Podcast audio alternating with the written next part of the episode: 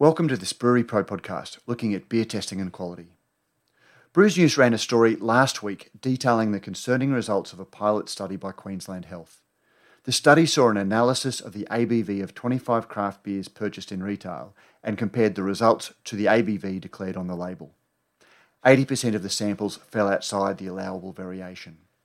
We understand anecdotally that these results have been replicated more widely in informal testing by other bodies. Following that story, BIRA, which stands for Brewing Interlaboratory Reference Analytes and is the brewing industry's not for profit testing scheme, issued a statement noting that as food and beverage manufacturers, compliance with labelling standards is critical, especially in such a sensitive area as ABV labelling, where there are real consumer safety issues at stake. The group encouraged brewers to participate in a scheme that works to improve the accuracy and reproducibility of analytical beer testing. We heard from a number of BIRA members and others with a keen interest in market quality of beer wanting to discuss the issue, and what follow is the recording of a panel discussion with them. In addition to explaining the work of BIRA, this conversation covers a wide range of issues around beer quality testing and its importance.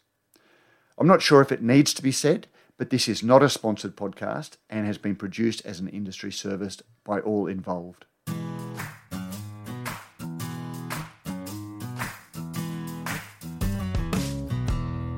Hi, and welcome to this Brewery Pro episode looking at beer quality. My name is Matt Kirkegaard, and I'd like to welcome our panel uh, to talk about all things alcohol and uh, beer quality. Um, welcome John Selton, head brewer from Brick Lane, Greg Howell, managing director of Vintessentials, Dermot O'Mortar, quality and sustainability uh, manager for Endeavour Drinks, and we're hoping to also be joined by Claire Clouting, who's the operations and systems uh, manager at Gage Roads, to talk about all things. John, Perhaps over to you now. Obviously, uh, we re- did a story on Monday um, looking at it, some tests that the Queensland Health Department had done.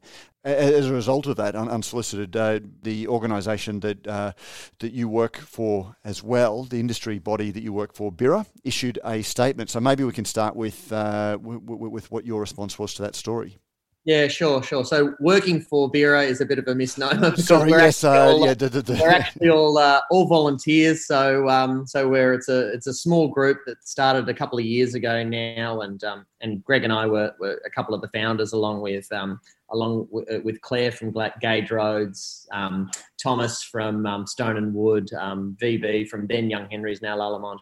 Um, and yeah, it's a, it's a, it's, it's not so much a, say, a, um, a, an organization as it is a, an association that's dedicated to proficiency testing, more or less. So yeah, um, look, when the when the news came out on your website, um, yeah, it's, it's exactly the sort of um, stuff that BIRA is interested in, right? The the acronym BIRA it stands for the the Brewing Interlaboratory Reference Analytes. It's a real mouthful. Uh, yes, it is. Pretty, we struggle with that today. yeah, it's honestly a pretty simple um, kind of concept, you know. So so broadly, um, broadly, what the association is about is promoting accuracy in um, in analytical testing inside brewing labs. You know, from um, very very small breweries to to larger breweries as well.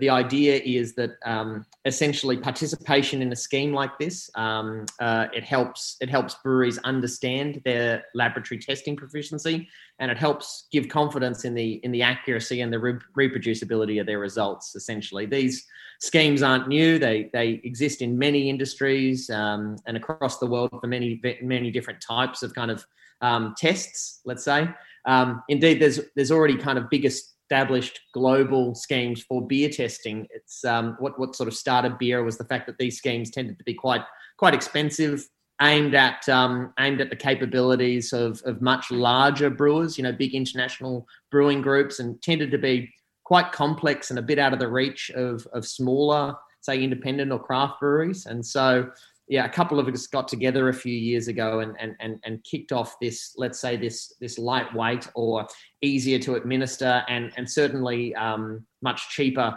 um, proficiency testing scheme. And um, and since doing that, we've got a got a, a, lot of buy-in from you know from the craft beer industry, um, and and and quite a few members now. So uh, and and Claire. Um, Claire, our chair, has just joined us as well on the call. I'm pleased to see. Thanks for joining us, Claire.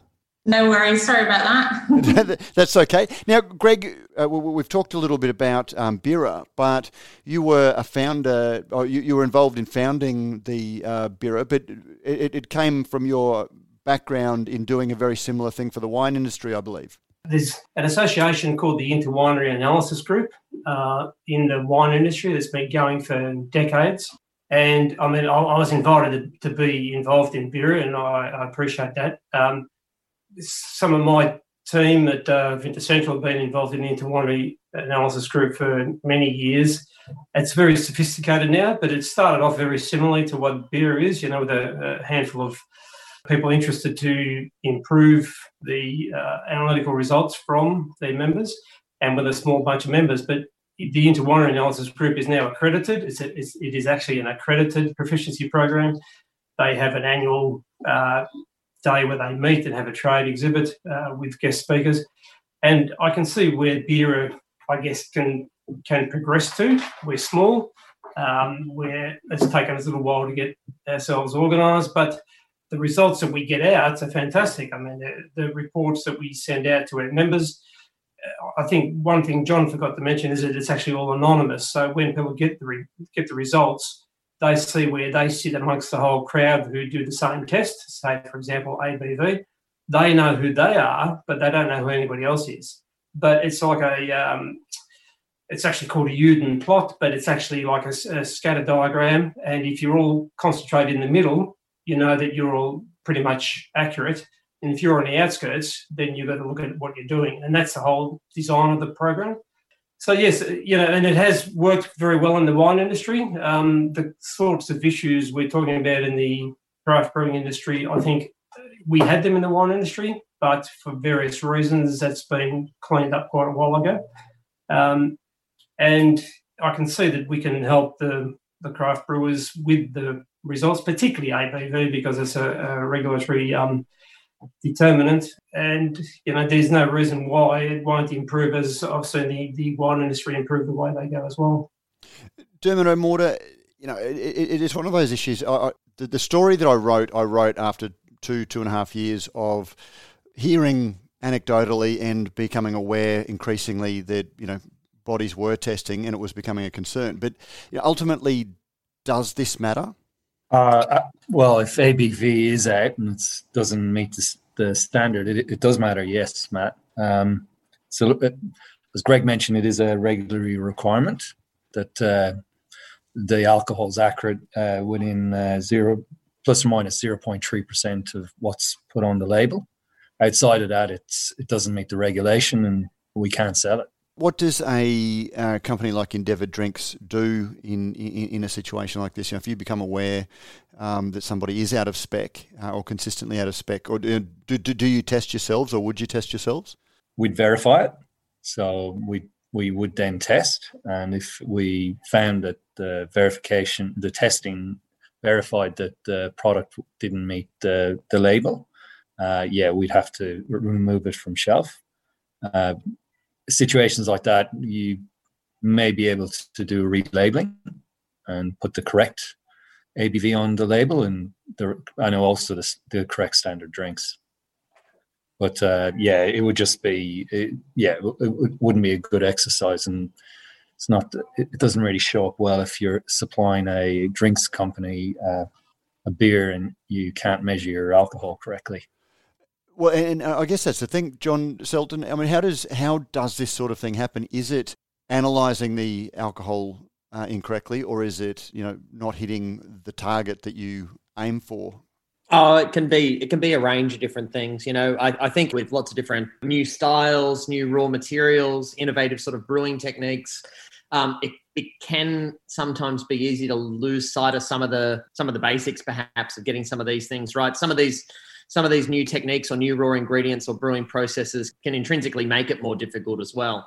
Um, one of the ones that's been highly reported, I guess, in um, you know in Australia and in the US and sort of developed craft beer markets has been an issue of what brewers call hop creep. You know, it's essentially sort of over attenuation of of beer um, in in pack.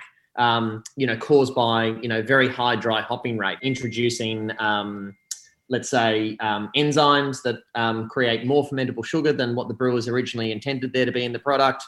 The yeast get to work on that. Um, the ABV goes up. Um, these also tend to um, uh, become pretty apparent because they result in um, quite often in high pack pressures and you know exploding um, bottles or cans. And um, you know this has happened in a couple of high profile cases in in say the US but you know there's I you know there's there's so many different potential ways of getting there.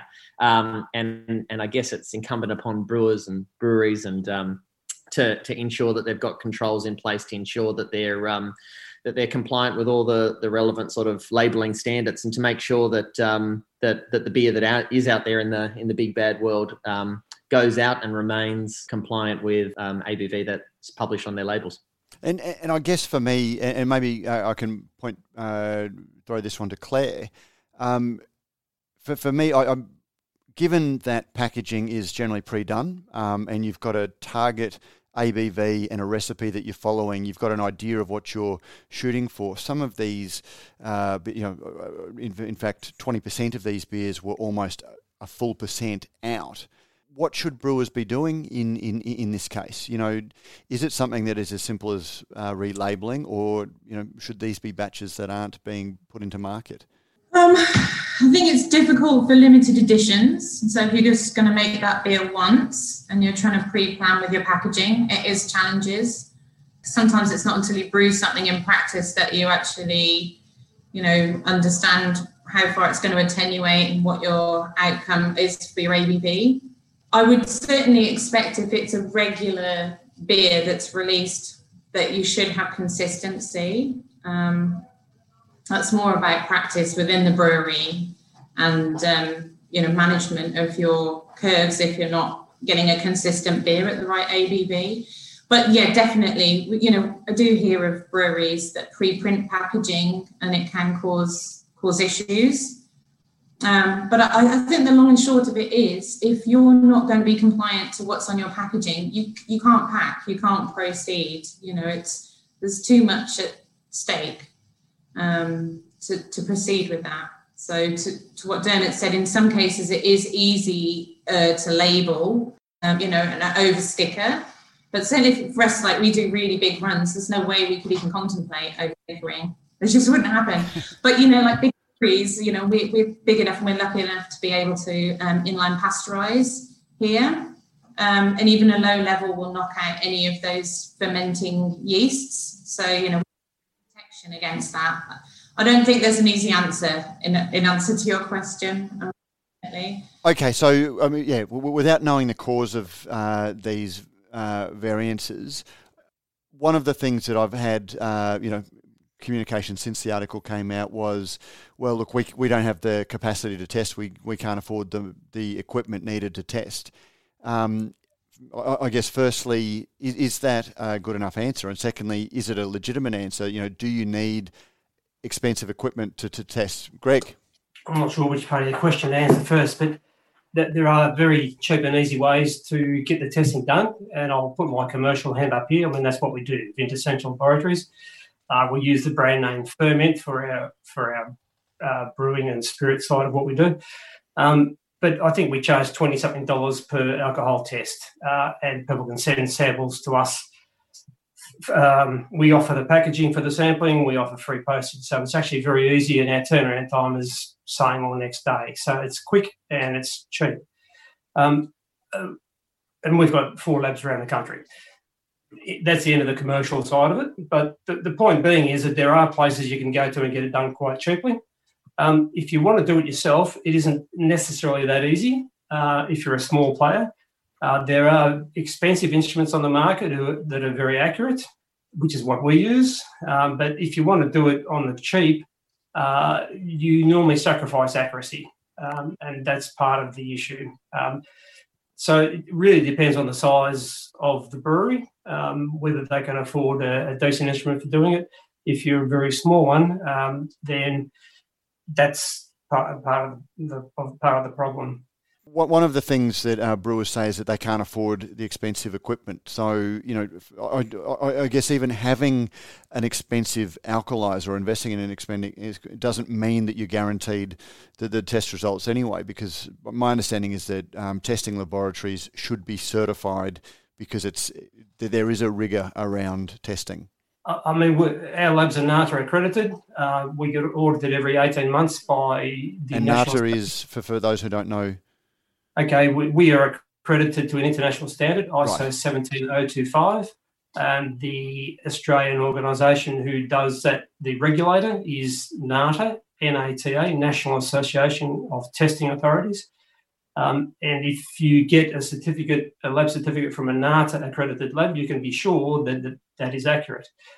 Part of what we have to do as a NATA accredited lab is every instrument that we use, we've got to calibrate it and we've got to verify that it is actually giving us accurate results. And there's various ways you can do that using standard materials. I mean, we calibrate the NIR instruments daily. Uh, we've got to record that. We've got to keep all that data for five years. We're open for audits at any time for that sort of thing. That's the level you've got to go to if you want to be a, an accredited laboratory it's very easy to be sold an expensive instrument. It's actually not necessarily that easy to use it and be sure that you're getting it right. I mean, this is part of what um, why you would join a proficiency program like BIRA, because we are there um, to help people to understand if they are actually getting it right, even if they have got an expensive piece of equipment. And we're also there. I mean, we're, we're you know practitioners, and we're very happy to give people advice on how to improve their systems. So that's what BIRA is really there to, to help people to improve that side of things. From the brewery side, yeah, like like you said, it's it's it's very easy to to, to, well, it's not very easy. It's very expensive to buy these bits of um, kit, but then yeah, they do need to be maintained, calibrated, verified, and and even then you know the, the, the reason we're also keen to start BIRA and to get it up is even then you can have sort of let's say systematic error in your process. You can be doing the the same thing wrong every time and producing very consistent results and your verification showing it up. And and, and proficiency testing schemes are, are great because that's when those errors start to become a little bit more obvious let's say you know? So it, it's part of you know these three kind of um, a lot of labs have these three sort of pillars to their their instrument maintenance or assurance sort of programs, you know, and um, yeah, that, that that's the kind of the purpose of what of what BIRA does. I, I'd also add to Greg's point that that there are there are a number of other ways of measuring ABV, right? You know, there's other other reference methods such as um, distillation followed by density measurement and um, other other other techniques that they, they can be cumbersome and they require expert operators and people who are trained, but but not necessarily crazily expensive. They can take some time to do, but they're they're well within the reach and, and technical knowledge generally of most smaller most smaller brewers. Um, yeah, the the the um, the question of whether or not it should be you know it should be table stakes. I think that's it's largely a given, I reckon, from most people in the in the industry. I'd be surprised to, I've, I've sort of, I'm, I'm, surprised to hear that comment, um, Matt. And I've certainly never heard anyone um, in my professional career who's who's mm. had um, similar comments. You know, I, I can't think of a brewer who would who would ever um, admit something like that. You know, most people do strive for accuracy and take their craft incredibly seriously, and their their their um, uh, responsibility towards not just the regulators, but just their responsibility to their customers and their consumers to to um, to be truthful in what they're selling. And to be selling a, a consistent, safe product and selling what they say they're selling. Um, so I, I, I, am, I got to admit, I'm surprised to surprised to hear it, and I, and I think it's probably a fairly minority view. I'd certainly hope. Well, I, I, I would hope that it's minority, but then again, you know, when you see some of the responses to the exploding cans, is well, we told you to keep it refrigerated.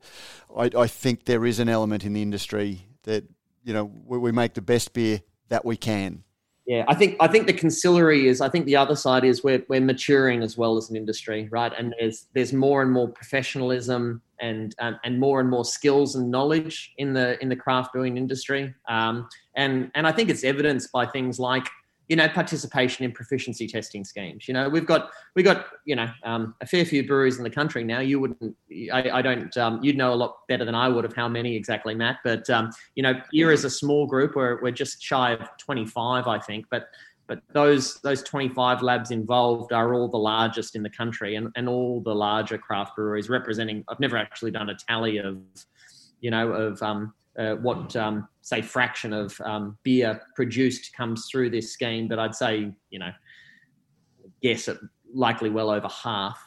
Um, it, you know. some of the larger breweries, and I guess that's one of the things. So, I mean, just I might just step back because it took me a long time as a non brewer and a non-science um, background person to really get my head around Bira was. And the way that Greg explained it to me is that um, as a group, you send out a standard sample to all of the participating uh, breweries. They test it with the method that they would test their own beer. Um, and send in the results that they've derived, and then those are plotted on the on the scatter chart. So you know which number result you are, no one else does, so that's anonymized. But then you can see how your testing, the accuracy of your testing, how it compares compared to the other members of the group. So it's essentially a way to test your testing capability. Exactly. Yeah, exactly.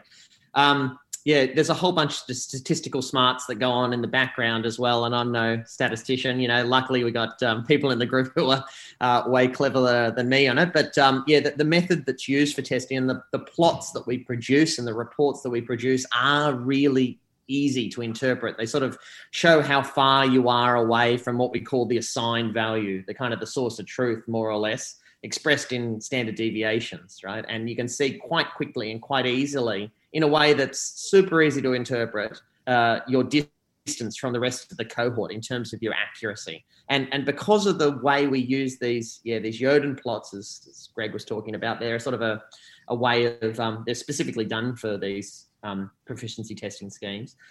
That they make it quite clear as well the nature of your error, whether it's something, let's say, systematic, you know, something that you're doing the wrong way each time, or whether it's something more random. The scheme itself is um, yeah i got to reiterate it's not it's not for big sophisticated labs you know with um, uh, multi-millions of dollars of instruments and dedicated lab staff. Um, you know it can be it, it's it's meaningful and useful for you know literally every brewery out there it's um it's cheap as chips it's um in fact if you want to just buy beer to drink it's probably cheaper to to buy it through Bira um, to, um, uh, than it is to go to the, the local shops. It's basically, it's like I say, run by volunteers. The beer is largely donated. Um, and yeah, these standardized samples are sent out for analysis. We all compare our results in this nice anonymous way. Um, and over time, the, the, the idea is that um, it helps people identify gaps in their process. You know, we set, you know, we set a sort of some KPIs in our lab are set around uh, attaining certain what's called yeah Z scores, difference to the assigned value um, um, in Bira, you know, specifically. So everyone who works in our lab here are really um, they take it extremely seriously and um, and, and pay a, a, good deal of attention to it. And it only costs one hundred and fifty dollars a year from memory. Yeah, it's one hundred and fifty dollars for four rounds. So we do one a quarter. And I think it's worth saying as well, even if you calculate your ABV, you can join in. So, you know, we'll provide um, everything you need to be able to join in to calculate it. Uh, and we have people using, you know, cheaper Alcolyzers like the Alex 500. Um, we've got we've got a few different methods, all the way up to using you know top of the range Alcolyzers. So um, yeah, it's really good from that perspective. And also, um, you know, each quarter you're sent two samples, so you get a sample A and a sample B. So if you do get, to John's point, you know, it does help identify what the kind of issue is because your sample A might be in, but your sample B might be out, or they might both be low, they might both be high, you know, and it, it gives you a good indication of, of what the issue is. Am I correct in saying that it will give breweries confidence in their testing results? Um, like it won't fix quality problems in the brewery, it won't fix the things that may be sending the beer out of spec, but it will give you confidence in your ability to test your own beer. Absolutely, that's exactly what it's designed to do. And I think it's worth also mentioning we've only talked about ABV, that at last count we offer I think it was either eight or nine different tests, so you can you get the beer, you test whatever you want. So there's bitterness, color, pH, CO2. You can do as many or as little uh, or as few as you want on that one sample. The other thing is often there's enough sample left over, and what we do in our labs is we keep those samples and then we use them as what we would call a standard material. So we can always go back and check, use them to check that what we we're doing is uh, still spot on because we know what the value from that particular uh, beer sample is. So it's it's it's much broader than what we've been, you know, first indicated. So yes, um, for 150 bucks for four rounds, it is actually great value. Some of these guys like Claire, you know, uh, no, I'm probably not going to mention you, but um, some of these um, some of these breweries donate all the beer, um, and so it's a, currently it's very cheap to run. I mean, when we get to hundreds of members, we it may be dearer to run, and we may have to buy some. But again, it's still a very cheap way to get to understand that your lab results are good. Yeah, just for we used to be part of a proficiency program out of the UK, and um, it was ten times the cost of BIRA easily. So, um, and it didn't always include craft beer. I, it was quite often like your mainstream lagers and, and ales. So, you know, when um, when we got together all those years ago to put this together, it was very much with the intent of making it and building it around the craft industry. You know, making it affordable so that everybody, you know, inclusive so that everybody could be involved the, the nature of some craft products, you know, or um, make them slightly difficult or slightly different to test, perhaps than um, than you know uh, mainstream lager beer. You know, so it's um, uh, you know uh, we contend with hazes, uh, um, you know, different different density ranges, different alcohol ranges than what you typically find in in some of the the products in these international large proficiency testing schemes. So it's a little bit more localized as well, and it really it does matter because you know you don't just um, tip a bottle of beer into one of these instruments and it spits out a number. You know, there's a lot in sample preparation and in um, the training of the people who are running these these processes as well. And and some of those things are really specific to the the types of beer that are being produced. Claire, just out of interest, um, at Gage Roads, how do you test and how often do you test? So we we have got one of the more expensive Alcolyzers. Um, it is, oh, it's got to be coming up to at least 12 years old now. We're just, we take care of it. you know, we're trying to know as long as we possibly can because they are expensive. Um, we test um, all the way through the ferment, obviously, and then um, into bright beer tank, and then the start of every run. So we test it in package. Uh, we also test the last package as well. So we're doing it quite frequently here um, just because we're doing such huge runs as well, you know, compared to somebody. So we might do, you know, might do a run of 20, 30,000 single fin cartons. And so, you know, you want to make sure before you embark on that kind of volume that everything is tickety boo. And also, you know, where we're lucky as well is, you know, going back to, you know, John talking about attenuation and various things, is we've often got more than one batch and then we're blending them together. So that gives us a lot of benefits with regards to manipulating the um. So I really do feel for the smaller breweries. It is it is difficult, and also I think you know one of the things um, we've talked about here as well is risk assessment. You know, when we're going to run a beer and we're going to do something new, we might incorporate fruit, or recently we used tea in a beer we, we really sit down and think about how that might affect the final product, what the likelihood is to get, you know, post packaged fermentation, you know, what that's going to do.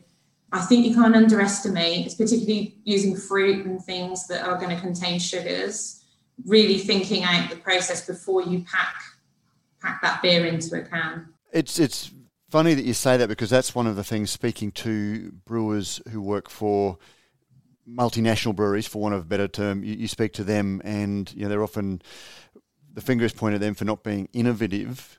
Um, and but when you speak to them, you know they can't just go down to the local farmers markets and buy a bag of finger limes um, or go to the grower. Can I have X kilos of finger limes because they want to test them all for exactly that reason? Yeah, absolutely. You know, and that's and, and that doesn't fit in with their business model. Um, it's really important that our industry is creative and that's what brings so many people into independent beers. Like it's such a vibrant exciting space. Um, i think where we have to be aware of is when you put something into a can it's a whole lot different than caning something and serving it at your venue because it's really difficult to capture that product back or manage it when there's an issue. And obviously um, having secondary ferment in a can is a lot more of a safety issue than you know picking up that your keg in your venues, obviously getting some some funky notes or you know that's a lot more manageable. And so that's why for me, you know, the main the first step that anybody should be taking or any company is really risk assessing and thinking very carefully about the product they're going to make, the risks associated with it, and then what mode of packaging or how they're going to deliver that to the consumer safely before you do anything else. I think that should be should be the first point of call. John, I, might ask the same question to you. How do you test uh, at Brick Lane, and how often do you test?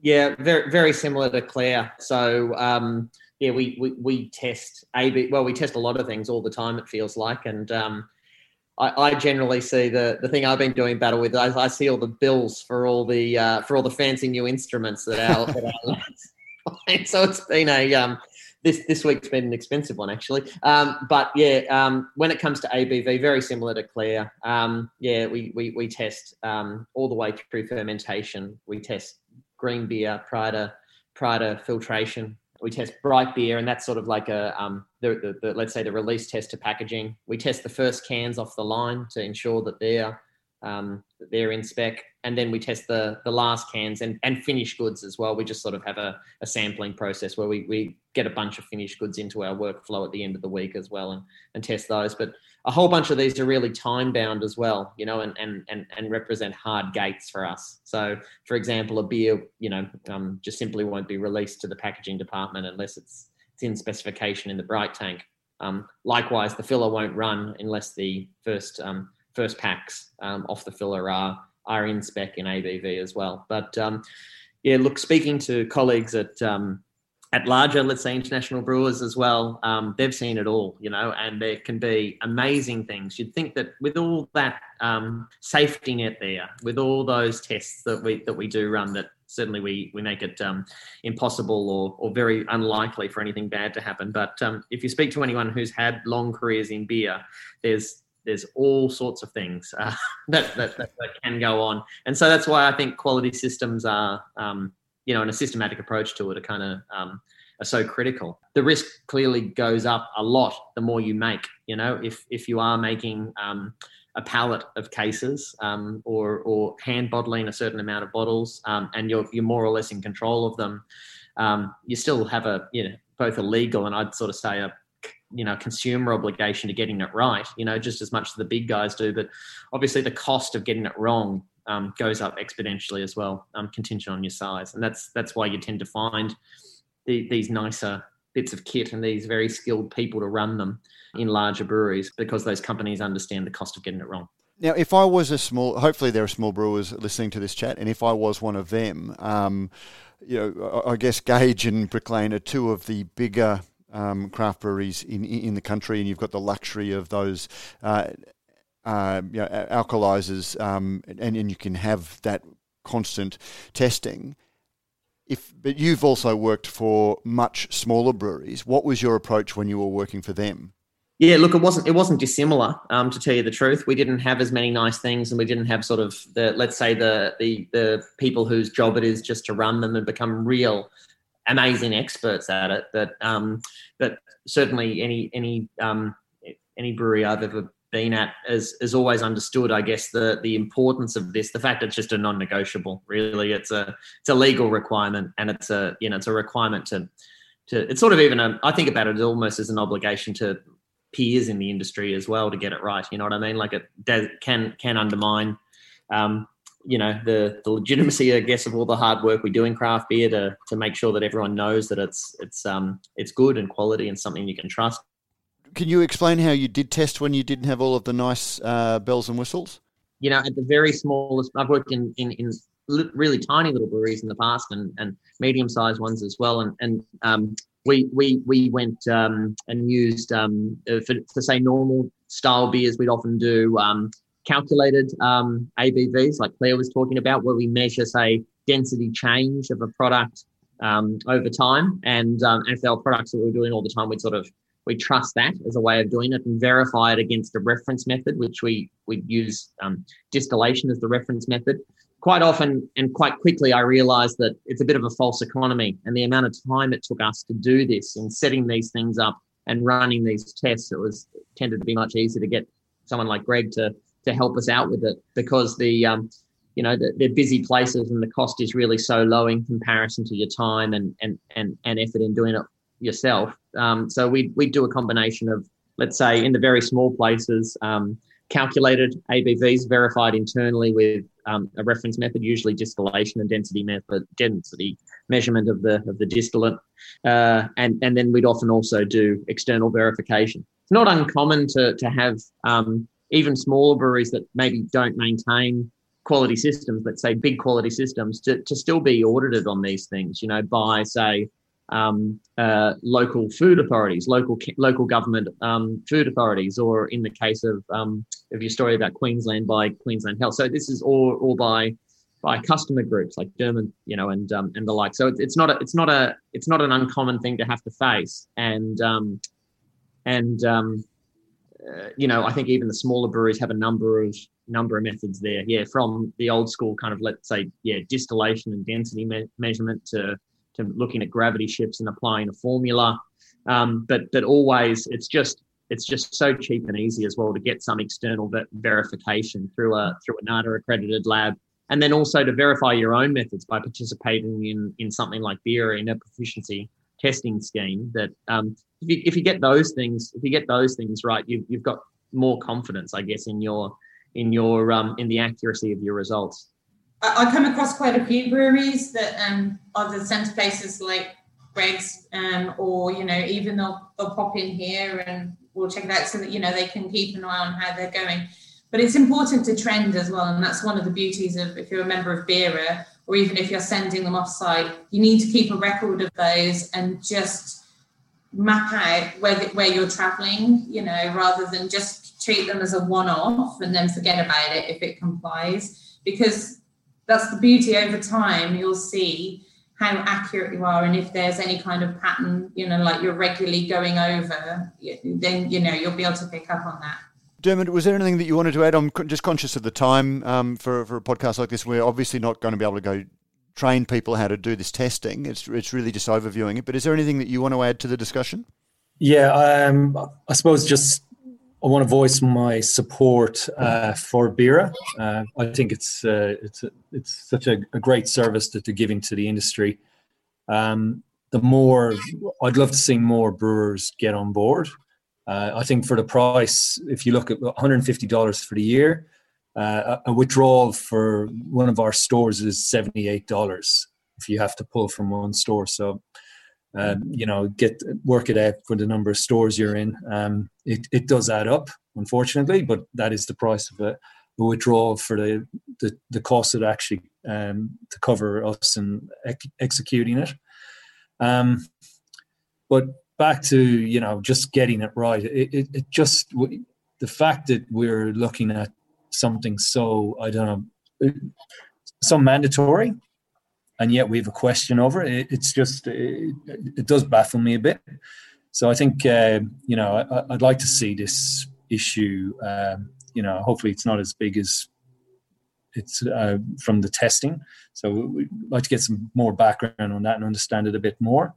But um, I think going forward, you really want to see uh, anybody that has a concern uh, about their capability there reaching out to the guys at BIRA and uh, getting involved in it. You know, over time they're going to the first couple of samples that they're going to submit, they'll they'll learn where they stand, and if you if you're not if you're not cutting the mustard, it's uh, it's a good wake up call then to um, figure out how you do do it correctly and and then continue working with them. And I think that's kind of you know to Greg's point, that's where the wine industry was what 10, 20 years ago. 20 years ago, Greg, yeah.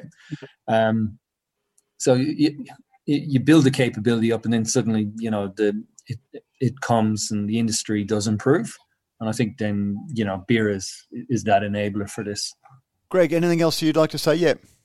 um, there, there, was one point that um, probably isn't the right part of the conversation but we're talking about regulations here and meeting them correctly. The, the other thing that um, certainly we've seen in the wine industry is the standard drinks legislation and if you if you've got a standard drinks statement on your package that's okay. Say you, you say there's 1.4 standard drinks in it. That purely comes as a calculation from your ABV. So if you've got your ABV wrong, you've got your standard drinks statement wrong, and that's a real concern from a, a health and safety point of view from a consumer. So that's another. It's a different regulation, obviously, and a different uh, regulator, but it's, a, it's another important aspect of it. But it's again totally related to the accuracy of your ABV measurements. Terrific. Any last comments from anybody? I'm just very conscious that, uh, uh that we're coming up to 45 minutes. So, John, yes. I'd have one super quick one, and um, it's a bit of a spanner in the works right at the end of the conversation. But there's there's also there's also a point Claire Claire's already made it. I'll just I'll just reiterate it that that quite likely, you know, um, these beers were great and probably compliant with their labels when they left the brewery, right? And and so fully understanding, I guess, the risks of um, the formulations of your products before they go out there and and how those products will change over time is important also. You know, that that's particularly the case nowadays when there's say a lot of different types of novel yeast strains out there, a lot of different types of um, um, uh, processing techniques, a lot of um, uh, additives or adjuncts that can be used to say flavor or modify the beer in some fashion or another. Um, you know, but before going down the path, you know, understanding the stability of the product as well, and and, and understanding that you know you're not you're not in control of it, and expecting a a, a, a customer or consumer to, to keep it refrigerated the whole way is, is also not really the the right answer, you know, and not really a realistic and and um, an honest way of approaching it. Really, um, I think is an important thing as well. You know, it's um, BIRA can be very accurate and can get the breweries and its participants whipped into excellent shape. You know, in their in their measurement but also um, need to be thinking about um, yeah the stability of the BIRA once it leaves the brewery as well, so it doesn't so it doesn't come back in the future.